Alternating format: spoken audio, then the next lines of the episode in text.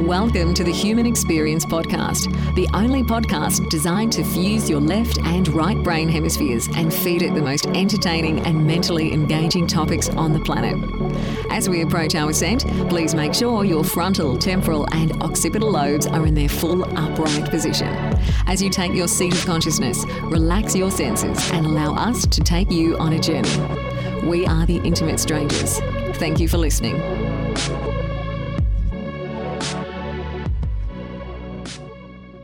Norm, my good sir, welcome to HXP. Well, thank you.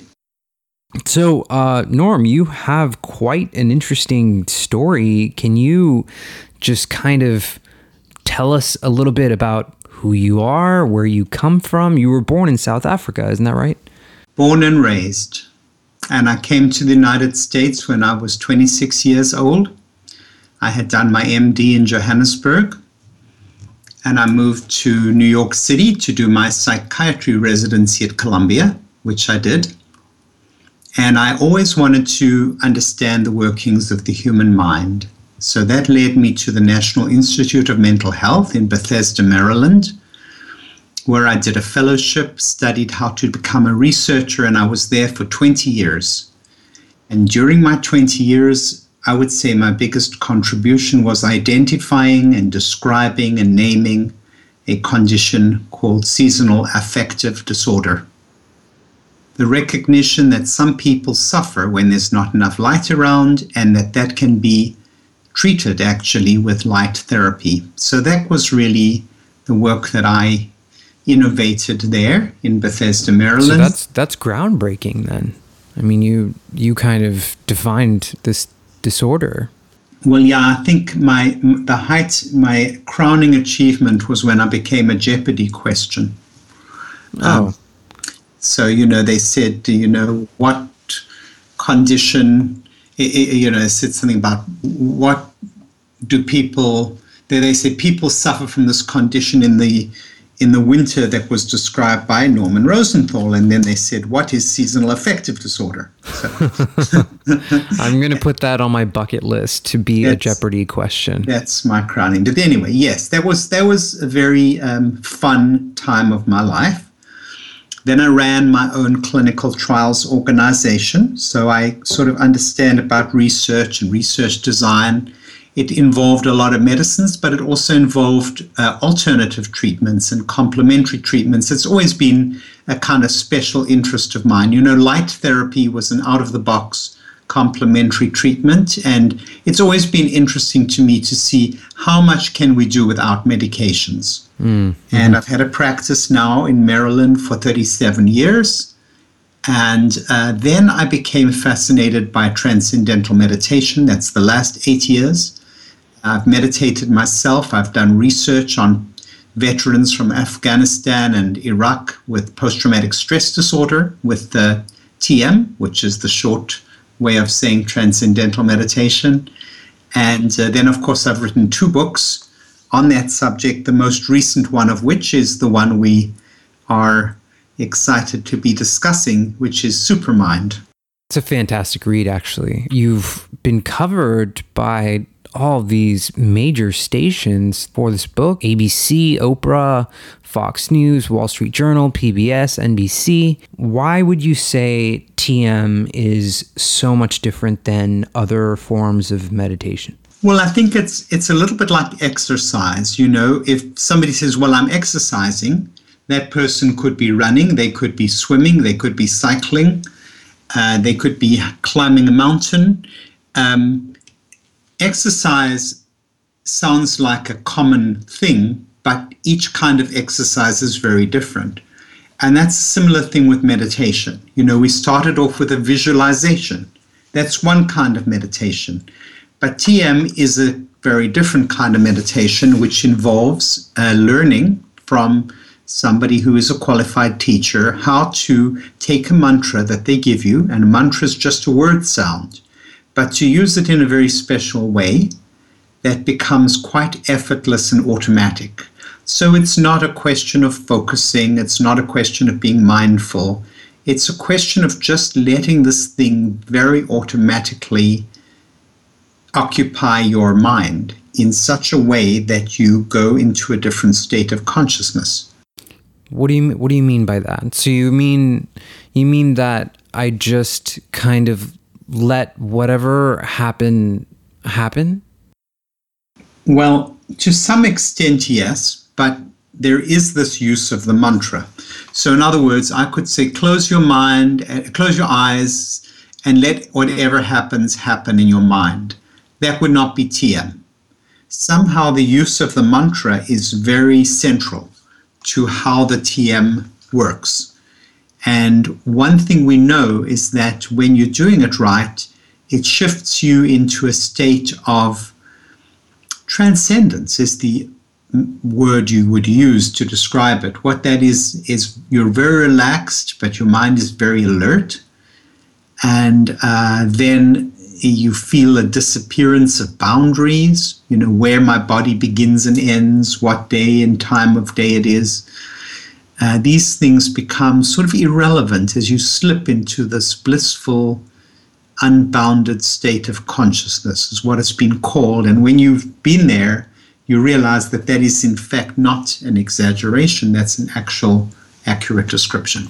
Yeah, it's fascinating. I, you know, I've I spend a lot of time meditating. I try to do my best to meditate every day. I I don't have any specific practice. I just am in the moment, as it were.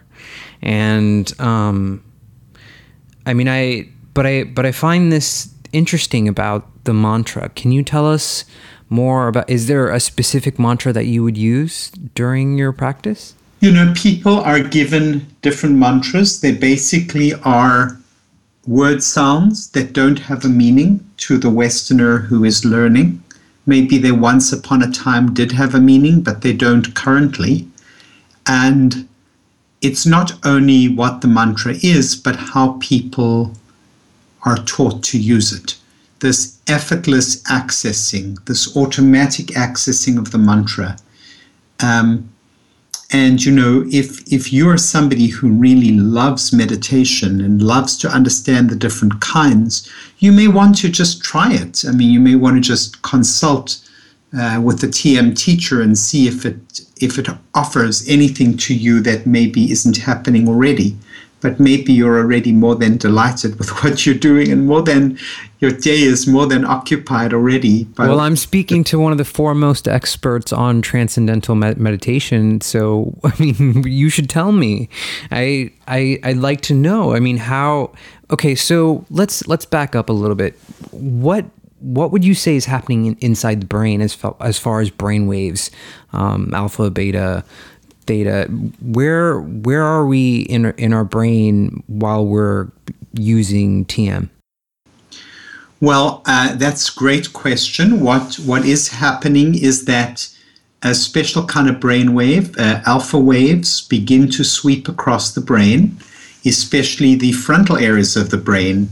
These are soothing self-reflective waves and the frontal part of the brain is the part that has uh, the decision making function, the executive function for the mind. So all your decision making areas are being bathed in these soothing alpha waves. In addition, there's something called coherence. And with coherence, what that really means is that um, different regions of the brain are uh, operating at the same wavelength. And that means that when that happens in people, there is an uh, association with increased competency. So it may be that your brain is being put at its most efficient, you see? Hmm. That's another possibility. Interesting. And, and I found what you said a little bit earlier interesting as well. It doesn't have to be necessarily that I'm sitting down somewhere. I can be exercising, I can be climbing a mountain while I'm practicing TM. Is that correct? No, let me straighten that out. That was just to give you an analogy between different kinds of exercise and different kinds of meditation. When you do TM, you definitely are encouraged to sit in a comfortable place, uh, close your eyes, and then they encourage you to get to a calm place in your head and then begin to think your mantra. And they say you should do it effortlessly and innocently. Now, what do I mean by innocently? By innocently, I mean with no expectation as to what this experience is going to be. So, you know, no expectation as to how this experience will be. That is what they mean by innocently. And uh, effortlessly, of course, is uh, sort of self explanatory. Yeah. And uh, how would you say that this affects uh, the building blocks of of making our brains better? Uh, would you say that this heightens creativity, heightens intelligence, heightens uh, sensory perception? I would say all of the above. And I think the key is really to start by thinking about consciousness. You know the description I gave you of transcendental consciousness? That is what happens once you have just done a little bit of practice of the TM. That's what happens in the session itself. Then, what happens is once you meditate regularly, they encourage you to do it twice a day. That feeling of calmness, stillness, uh, in the in the uh, side by side with activity and vibrancy, that extends into your daily life. So, in one's daily life, one is simultaneously alert, awake, vibrant, and still and peaceful at the same time. It's a fascinating combination, you know. And when you are like that, you are more creative, you are more effective, you understand people better, you listen to others better. Everything seems to become better. So that's why when I try to assess what do I call this state of mind that develops when you do your TM over time, what am I going to call this? The word supermind came to me because that's really what it is. It's the mind in its full flowering, in its maximum um, capacity and joyfulness. And uh, that's what I describe, and I describe it uh, not only through you know the kind of scientific explanations we've been looking at and i did a survey of more than 600 people but also in the terms of vivid stories about people who have actually you know undertaken this journey and how well it's turned out for them. And these some of these people are people you would never never know. They're you know anonymous people or you know people who are just not well known. And some are household names. Mm-hmm. so yeah i mean it's, it's funny. I was just about to ask you why you called it supermind. Uh, but um, you know, I I want to know. There's, you know, there's a there's a sense of progression when you're meditating, right? When when you first start meditating, maybe perhaps you don't really feel anything, and as as you progress, you you start to move forward further and further, and then, as you said, you reach this state of transcendence. Can you can you describe this state of of transcendence some more, please? Yes. Well, you know, um, back to when you're meditating itself, and I, I think I did mention it, but let me just repeat it because it's so important. It's a state, you know, normally when you're alert, you're not calm. And when you're calm, you're not alert. But here you are those two things together. You're alert and calm at the same time. And um, but the big deal with a supermind is that when you practice this for a while, it moves into your everyday life. So you have this benefit going through the whole day, and it's very, very delightful and uh, very, very constructive. That's what I've called the supermind, when your transcendent consciousness filters into your daily life. And how, I mean, how would you say that, I mean, as a practitioner of, of TM, how would you say that it's affected your everyday life? Oh, well. Firstly, other people notice it tremendously. Um, it's made me more creative. The creativity just doesn't stop. Um, I'm thinking of new angles at every turn.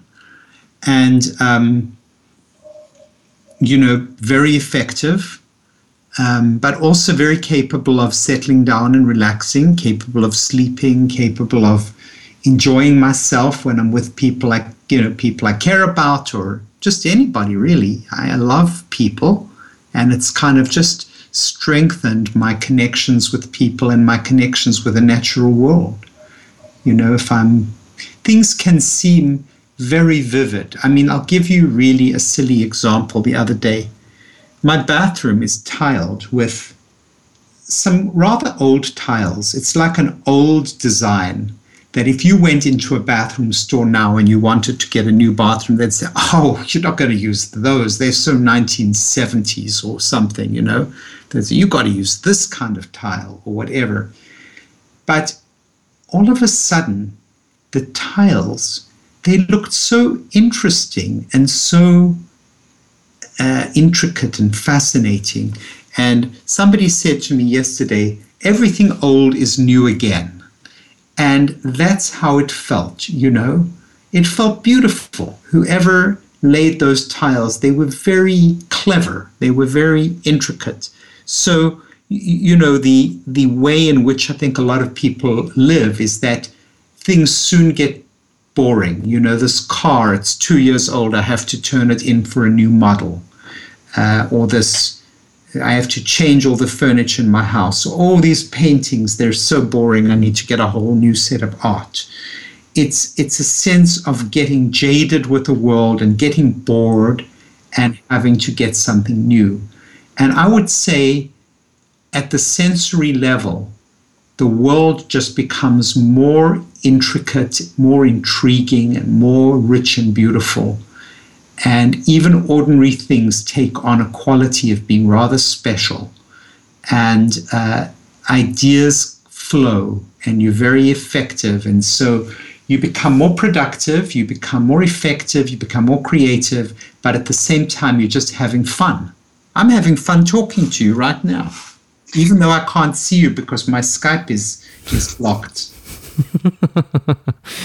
I mean, okay, so you know, let's let's let's go a little broader here, a little broader scope here, and and talk about how meditation is affecting the West. I mean, why do you think people are attaching to, or moving towards meditation as a practice here in the West? Well, I think that people are beginning to discover how much it can accomplish.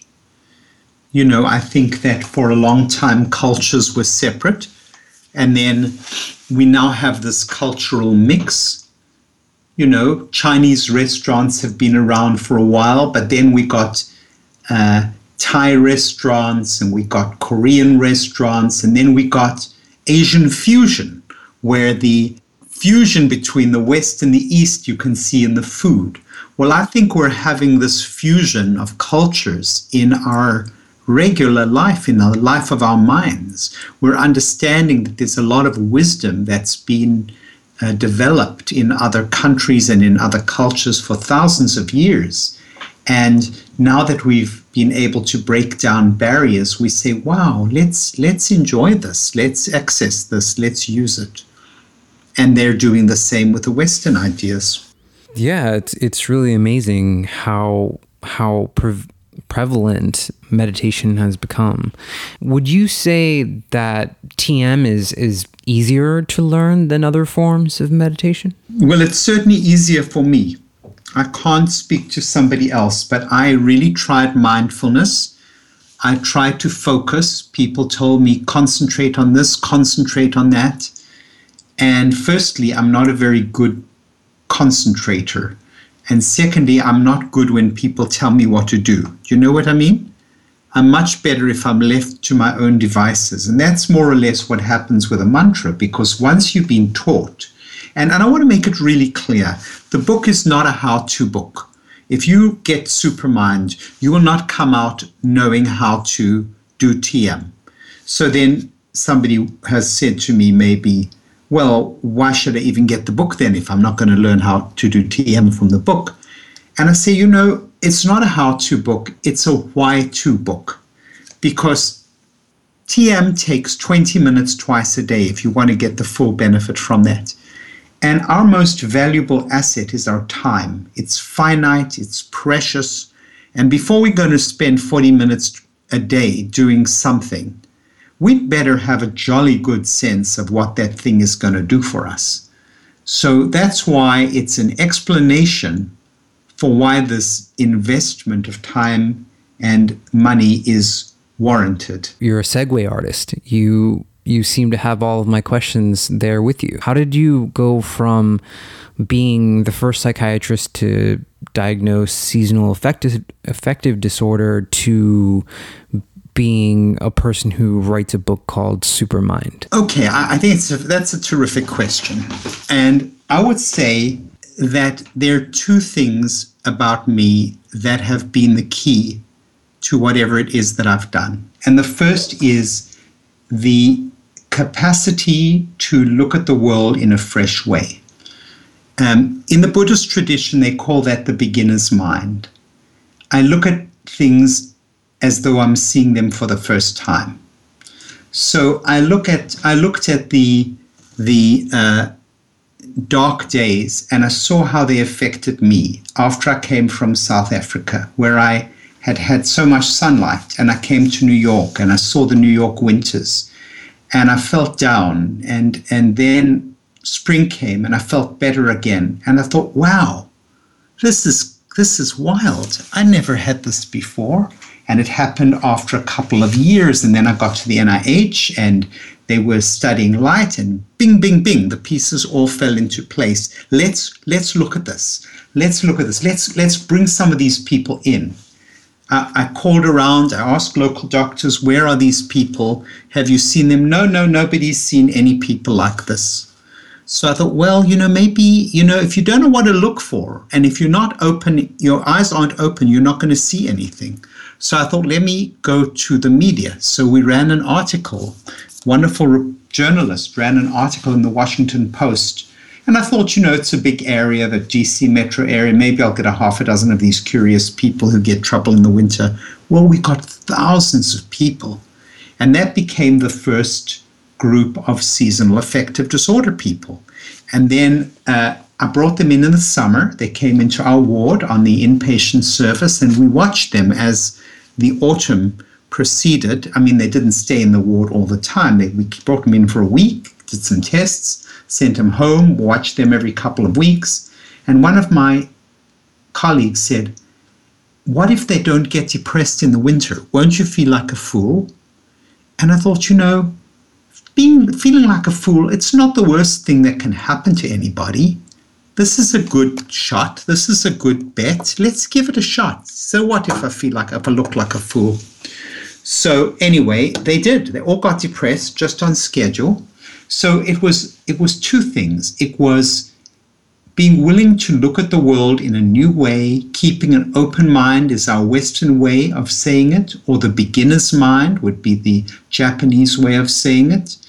And so that's the first thing. And the second is the willingness to be amazed, to say, wow, this is incredible. I am so fascinated by it. I've got to understand it better. I've got to research it. I've got to write about it. I've got to tell everybody about it.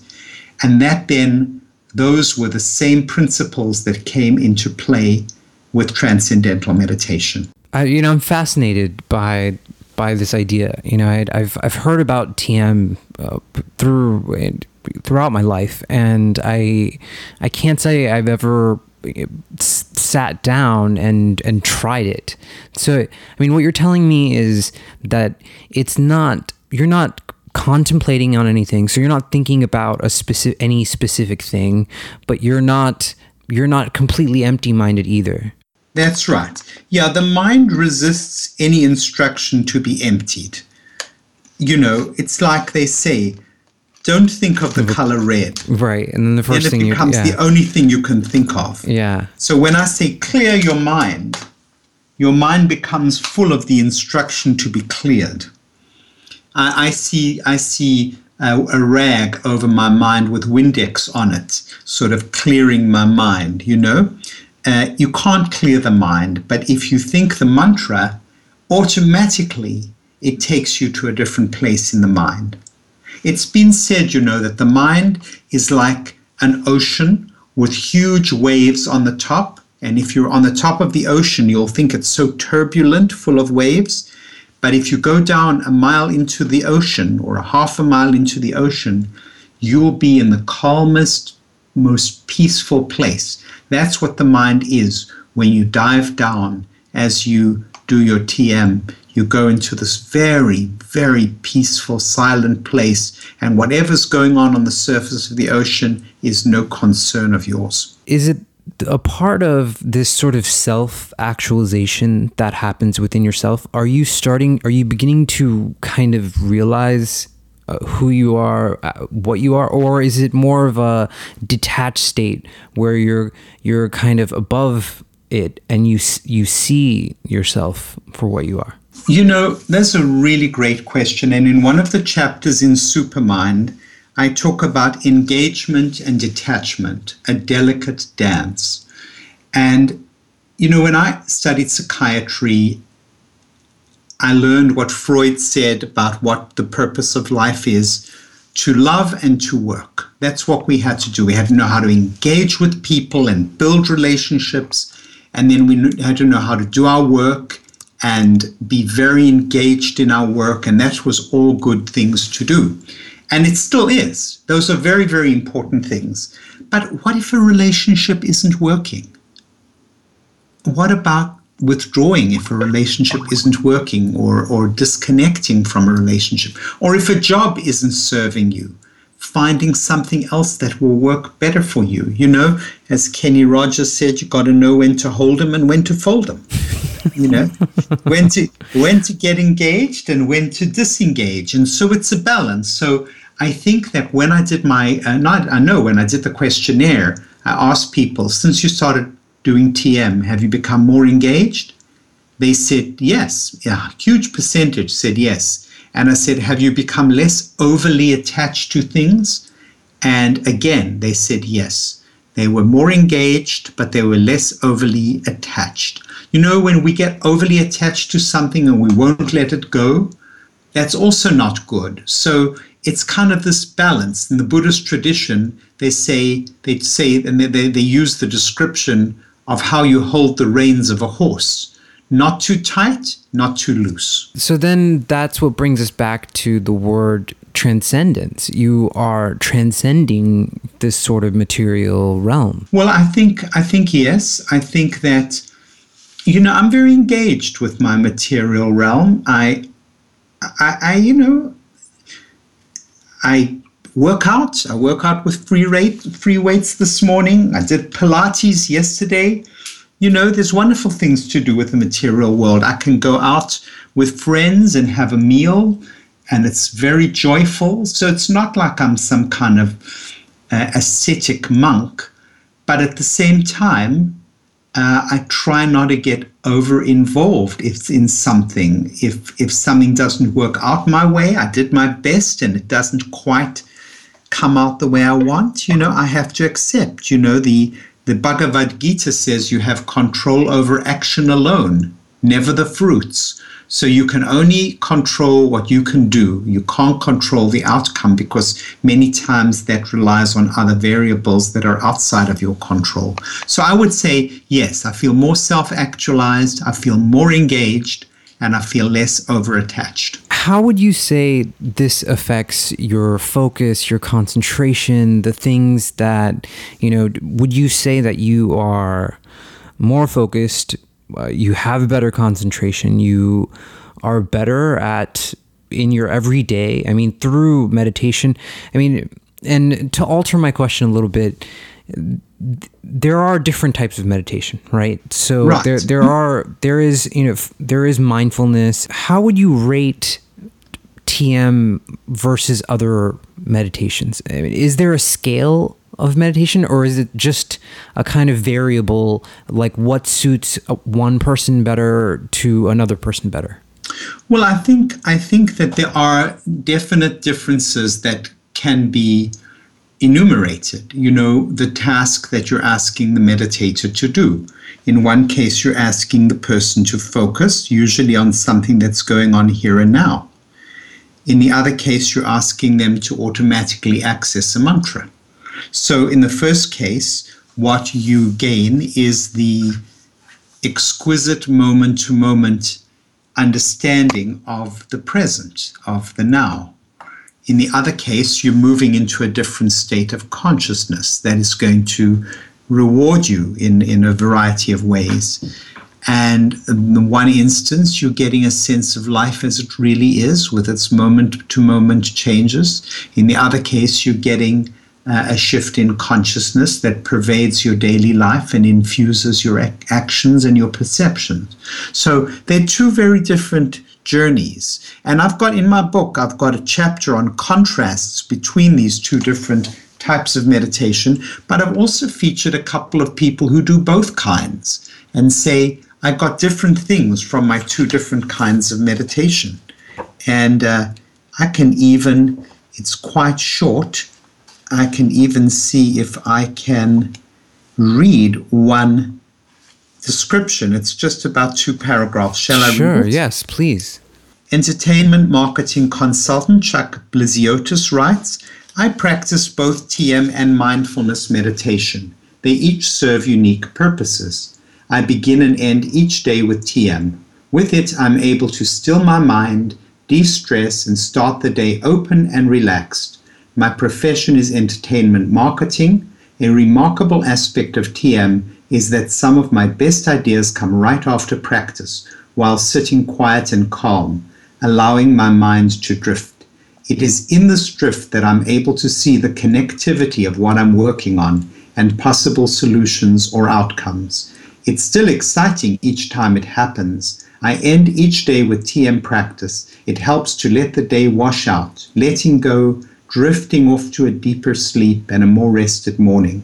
I believe that TM is directly responsible for sharpening my mind and intellectual memory, recall, and creativity. It is part of my foundation. Okay, so that's the first paragraph. It describes TM. Let me just summarize. You're seeing de stress, you're seeing shifts in consciousness, a drifting off, you're seeing increased creativity, you're seeing a growth of the mind, the supermind. You know, it, in this drift, I'm able to see the connectivity. Um, my, my best ideas come right after practice. Um, So I mean, you So- would say you would say that there is a dramatic shift in a person's character, who they are after after using this type of medication meditation. Yes, definitely, yes. I mean, you've got to do it for a while, but but it certainly happened to me. That's why I wrote the book. I mean, writing a book is a lot of work. You don't do it frivolously. You only do it if you're convinced that this is a, a process worth explaining and worth communicating. Okay, so let me go on to his second paragraph, which is about mindfulness. He says mindfulness works to facilitate clarity, focus, compassion, and truth. As humans, we have the tendency to create narratives, I more than most. And mindfulness allows me to examine clearly exactly what is going on, what is being said, and notice my reaction to it. All done by breathing slowly, rhythmically, and being aware of what is happening inside. This practice allows me to take a step back, listen to what is being said, and respond with compassion that goes to the heart of the issue at hand. It is difficult at times not to get caught up in the heat of the moment, as well as to face what we truly fear. Mindfulness takes courage to look at the world as it is.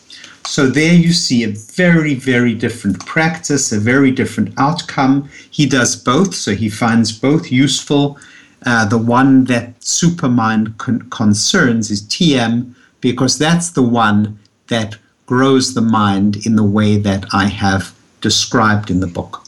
So Norm, I mean, what? Let's get into the origins of transcendental meditation. Mm-hmm. Where, where? I mean, it, the Vedas came up with this, right? It's, it's a Vedic yes, tradition. Yes, it's it's three thousand years old. It was developed in the Himalayas.